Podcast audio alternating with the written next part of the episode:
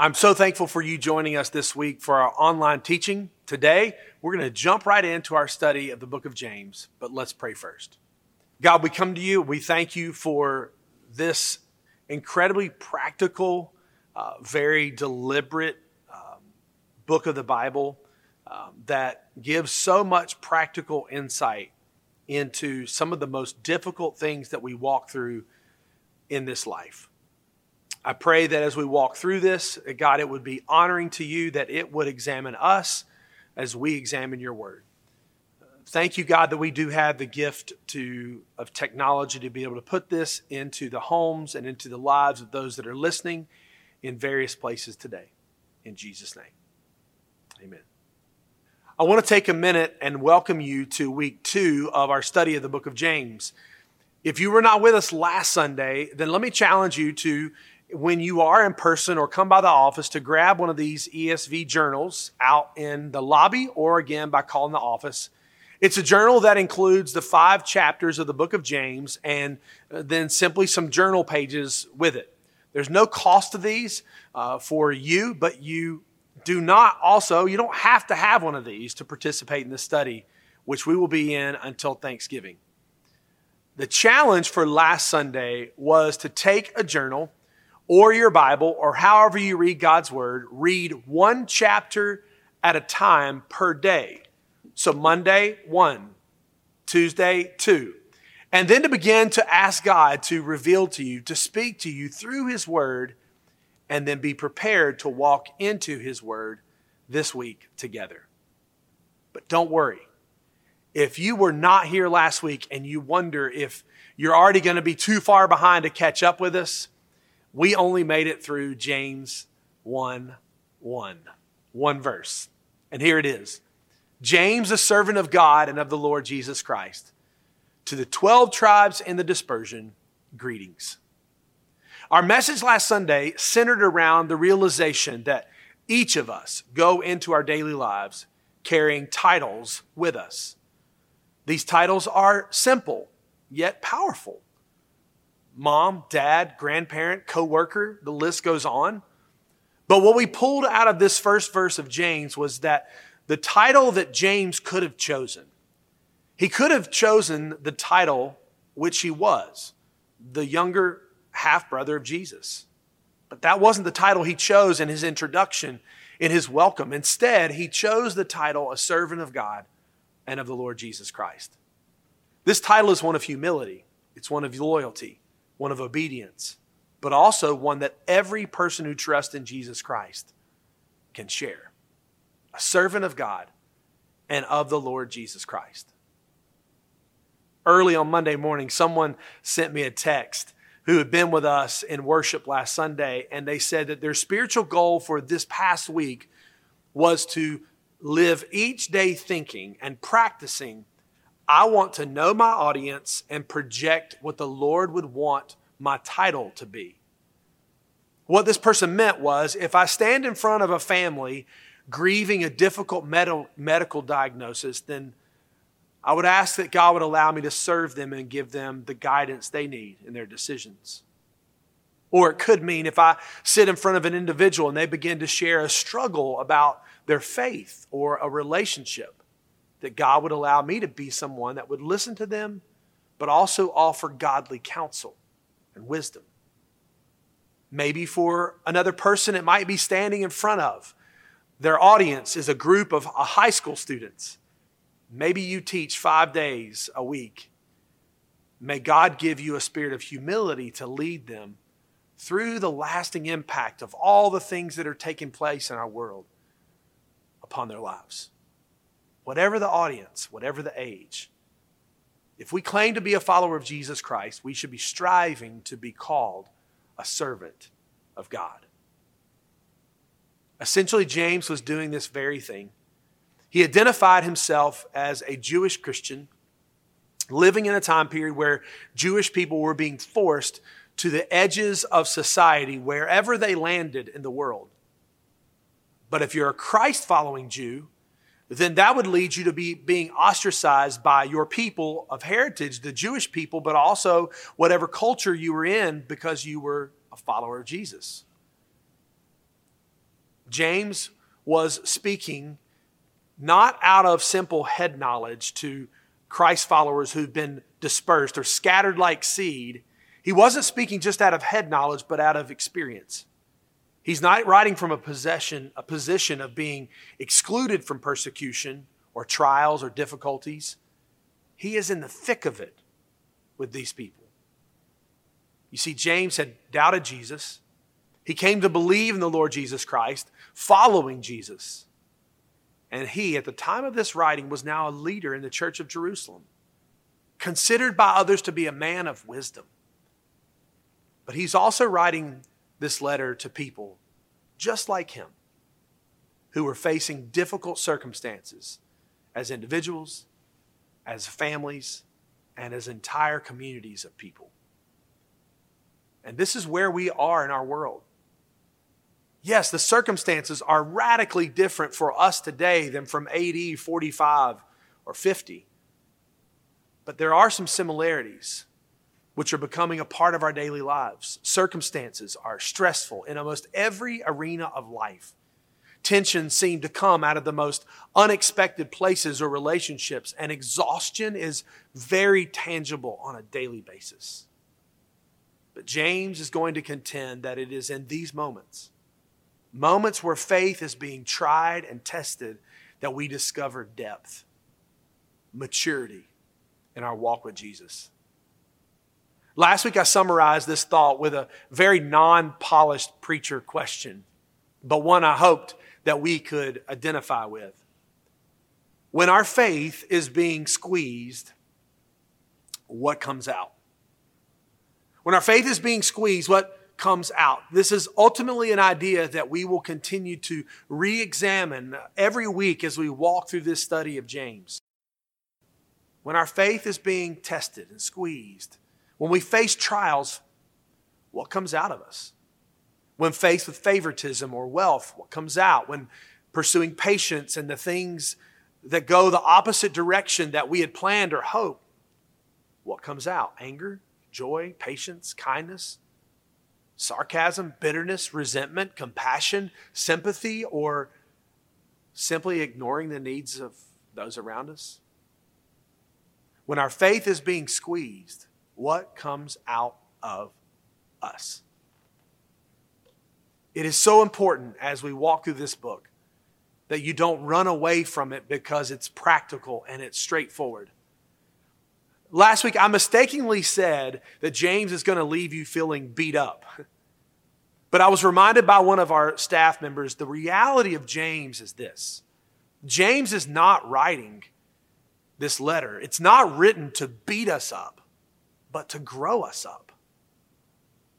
Every examination he's going to make about our character, about our values, about our relationship to Christ, about our relationship to others is going to push us to grow up into maturity.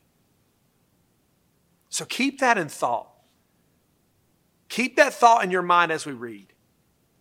He's not trying to trivialize your trauma and your trials in the lives of you or his readers. He's challenging them, he's challenging us to examine what do we value?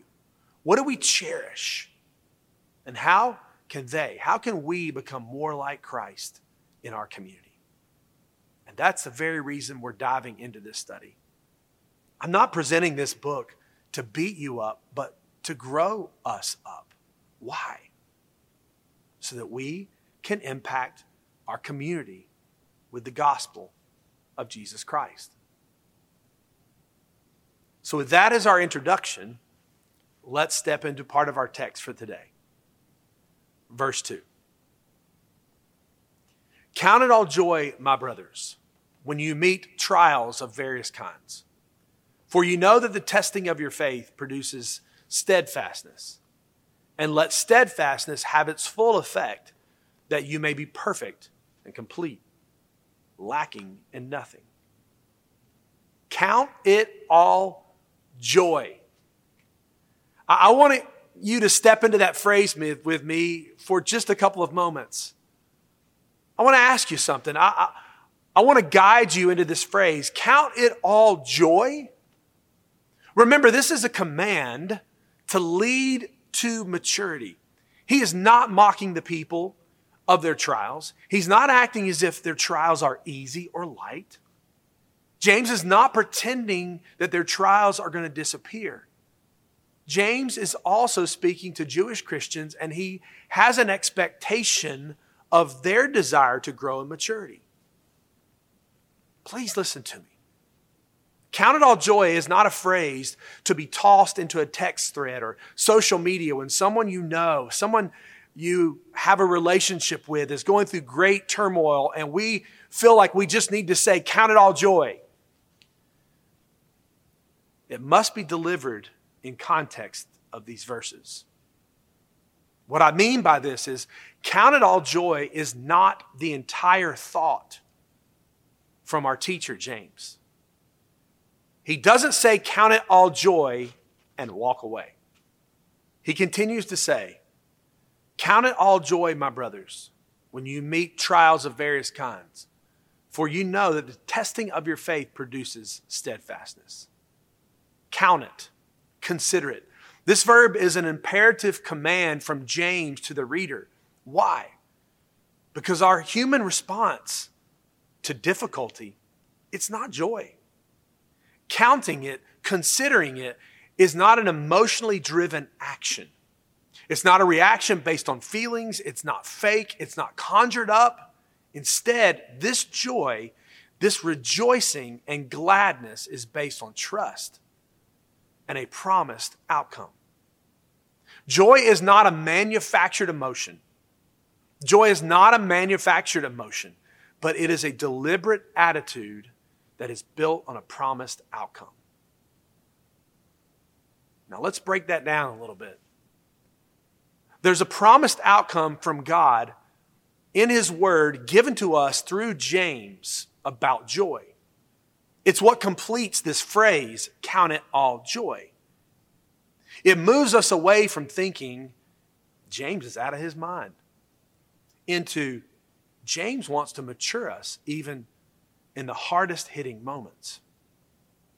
What is the promised outcome that holds this joy afloat? I'm glad you ask. Verse 2 Count it all joy, my brothers, when you meet trials of various kinds. Three important words and parts of this statement. When, in the book of James, in his words, we are adopting the idea that trials are expected, they are not a surprise. We are also seeing trials here. They're a test, they're a hardship, they're a tension, they're a struggle, but also they are of various kinds. Quite literally, trials come in all shapes and sizes at various times in a, a myriad of moments. They're not on your calendar, they're not planned for. You don't stare them in the face and think, well, this will be fun. No. They're trials. They will be difficult. Thus the name trials and troubles. But these trials have a promised outcome. They have a value to our lives. They are important in your maturity. I love this quote from Warren Wiersbe. He says, Our values determine our evaluation. If we value comfort more than character, then trials will only upset us. If we value material and physical possessions more than spiritual maturity, we will not be able to count it all joy. And if we only live for the present and forget about the future, the trials will make us bitter, not better. Count it all joy when you meet trials of all shapes and sizes. Verse 3 says, For you know, for you know that the testing of your faith produces steadfastness. Trials are a test. Tests and trials are both examinations of whether or not something is genuine or true. Both are asking of the person and their faith will it persevere? Will it be patient? Will it be steadfast? Will it endure? We do not know if our faith is genuine until it stands up under a test. If you were to buy a, a new umbrella and you place it in your car, You carry it around for weeks and it drizzles, but you don't want to bother with it. Then a week such as this past one comes. And when it rains, it pours. And then when it really starts to rain, then it rains a little bit more. But do you know when you know if your umbrella works? When you open it up on a Wednesday morning, you're on your way to work, it's early, it's 6:30, the sun is not coming out, and it's pouring down rain and you're carrying your backpack, your coffee, your briefcase, whatever you carry, your water, some important papers in your hand, and you're juggling your cell phone. If you make it to the car and if you're dry and the wind has not taken your umbrella and flipped it inside out, then you know that this umbrella works because it's been tested and tried. That you have an umbrella that's worth keeping. It's easy to proclaim, I trust in God or I believe in God. Scripture says anybody can say that. But the test of your faith, of our faith, is when we really choose to trust God in a severe trial. And afterwards, you know that your faith is genuine because it brought you through the trial. Your trust in God is sincere. But the point is, when you're faced with the trial, you have a choice. Will I trust God and the promises of His Word as I have proclaimed I do or not. To trust God, to experience His hope and joy in the midst of trials is a radical attitude that James commands us to adopt and take. But don't lose focus. He's not trying to beat you up. He's not trying to make light of your trials. He's not trying to just toss a catchphrase. He's growing us up in God's promises. And his desired outcome for you and for us continues in verse 4. And let steadfastness have its full effect, that you may be perfect and complete, lacking in nothing steadfastness. Also, another translation, endurance, perseverance. At times, it's even translated patience.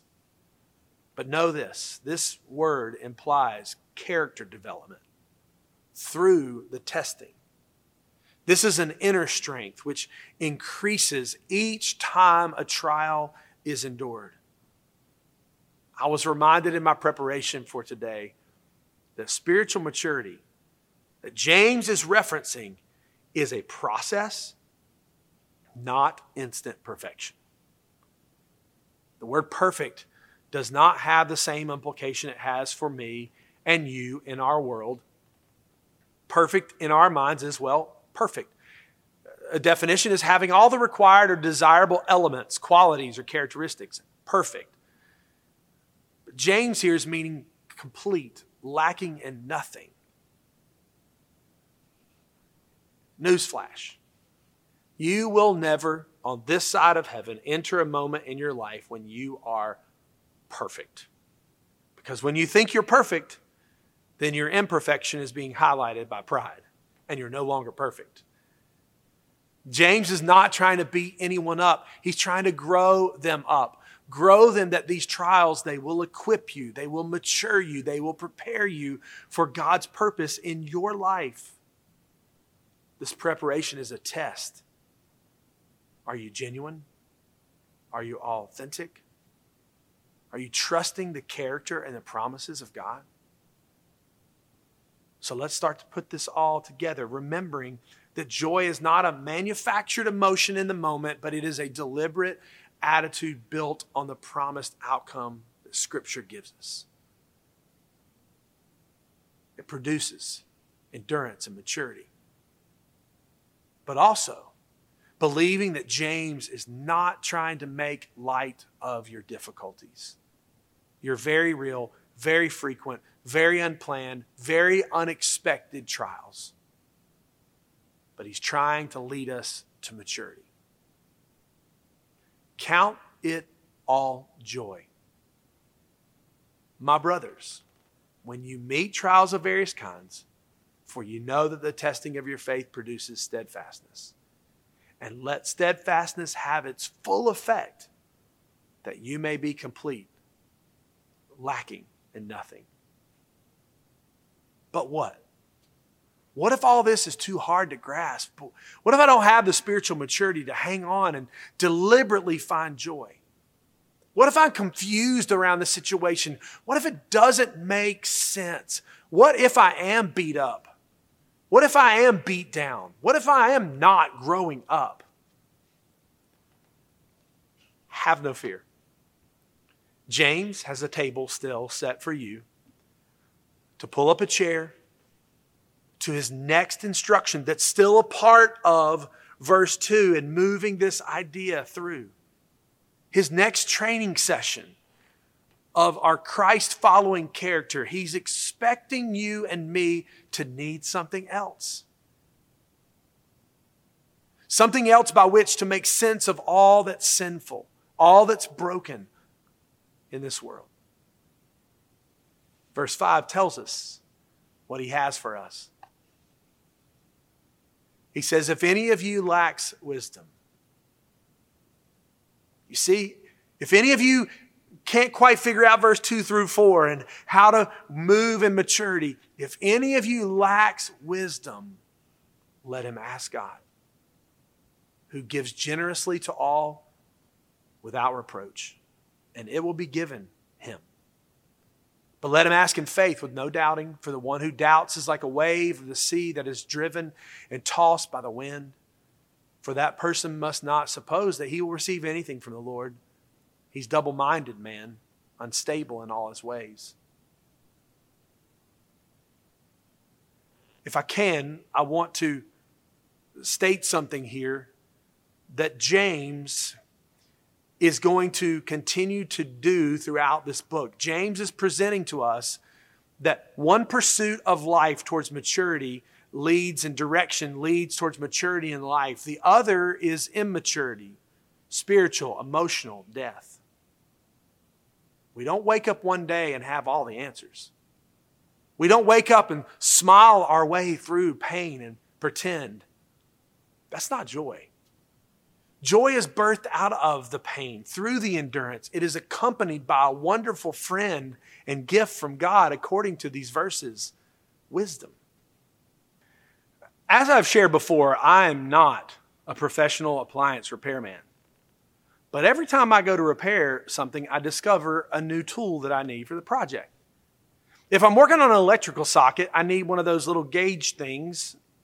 I don't know the name, but I need it so I don't send myself onto another planet. Or if I'm working on a pipe, plumbing, then I need a pipe wrench. For you non repair people, that's a big wrench that's used for pipes. I have one you can use. I don't need it very often. I've also got some of that plumber's putty. The reality is, I don't need any of those very often. They sit on a shelf in a toolbox, but if I ever need them, I, I might know where to still find them. As we walk through James, He's putting together a toolbox of maturity for our lives. Things that we need often joy, endurance, trials that develop wisdom. And wisdom is not something you might need. It, it's not something that you might decide to pull out in a panic. No, wisdom is a tool for us to depend upon for clarity of the trials, for understanding in the decision, and repairing relationships and whatever else comes our way. So, how does he advise us to ask for wisdom? He says, go for it. 100%. Depend upon it, lean upon it. Chuck Swindoll defined wisdom this way He said, Wisdom is the ability to view life from God's perspective. Wisdom and its answer for us may be as gut wrenching as God, I am in turmoil. God, give me wisdom to see this, to understand this from your viewpoint. Give me faith to not give up. Wisdom is claiming God's promise in the middle of our doubts. You see, wisdom takes and it turns why me into so, how do I navigate this trial? How can this bring me into maturity? How can this help someone else? How can this grow me? To obtain wisdom, to endure trials joyfully, to see our needs, to know our God, then ask Him in faith to meet your need. Wisdom is turning to the practical words of Scripture, such as the Proverbs or a book like James, and see that the most often given response to maturity of wisdom is practically living in obedience. After all, God is a God of wisdom. Proverbs 2 6, Proverbs 21 30, 1 Corinthians 1 18 through 22. His wisdom confounds the wisest of this world. And here in James, we must see the need it's a part of and trust and know God, then ask for faith to meet the need. What's amazing to me is where people will turn, where people will go, what length they will seek to find advice or guidance outside of Scripture, and then expect the results and the decisions made through foolishness to lead to perseverance and peace and joy. If you want godly wisdom, go to God's Word. If you want godly wisdom, go to godly people who will lead you to God's Word. If you want godly wisdom, go to godly people who will lead you God's Word and will desire for you to grow up, not beat you up. What a beautiful gift James is wanting to give to people that he loves, people that he knows people of his background and his heritage that are going through trials, he knows their pain and he's not lightly saying, choose joy. But choose joy because you can trust the promises of God. Choose joy because He's growing you. Choose God because He's shaping you. Choose joy because He's preparing you. Choose God through wisdom to spiritual freedom and to life, not death. Now, I don't have time to explore verse 9 through 12 in great depth, but several of the themes in these verses will arise again in later chapters. But I want you to see two significant things. Remember, everything that James is addressing is leading us towards maturity, or we're making choices away from that, leading us to spiritual death. James is trying to equip you to put the tools in the toolbox to face this world through a relationship with Jesus Christ. I want to read these verses and make sure you hear this guidance quickly from James. Maturity to life or spiritual death. Verse 9 Let the lowly brother boast in his exaltation, and let the rich in his humiliation because like a flower of the grass, he will pass away. For the sun rises with its scorching heat and withers the grass, its flowers fall, and its beauty perishes. So also will the man, rich man, fade away in the midst of his pursuits. Do you see where James is heading with spiritual immaturity? Yes, specifically with wealth there, which he'll deal with later again. But where does that immaturity lead to? Death, humiliation, perishing. Yes, we will all physically pass away, but the, the spiritual lacking, the death, the immaturity, it's painful, it's humiliating, it's empty. But there is redemption even in the book of James. There is life, there is joy, there is promise. Verse 12 gives us that instruction. Blessed is the man who remains steadfast under trial, for when he has stood the test, he will receive the crown of life, which God has promised to those who love him. Do you hear the difference from verse 9 through 11 to verse 12 here? Do you hear it? It's life, it's a promise. If in our trials we deliberately, emphatically choose joy and the promise of wisdom to get there, it leads to life. So, in closing, may I ask you, where are you turning for wisdom? Are you deliberately choosing joy? Are you moving towards maturity in life or immaturity and death? Make no mistake about it. You're moving in one direction or the other. And James is not here to beat you up, he is here to grow you towards maturity and life, joy, hope, endurance, wisdom. By faith, we can experience wisdom. By faith, we can experience joy. By faith, we can allow God to place the tools into our lives that produce everything we need for His glory in and through our lives. Let's pray together.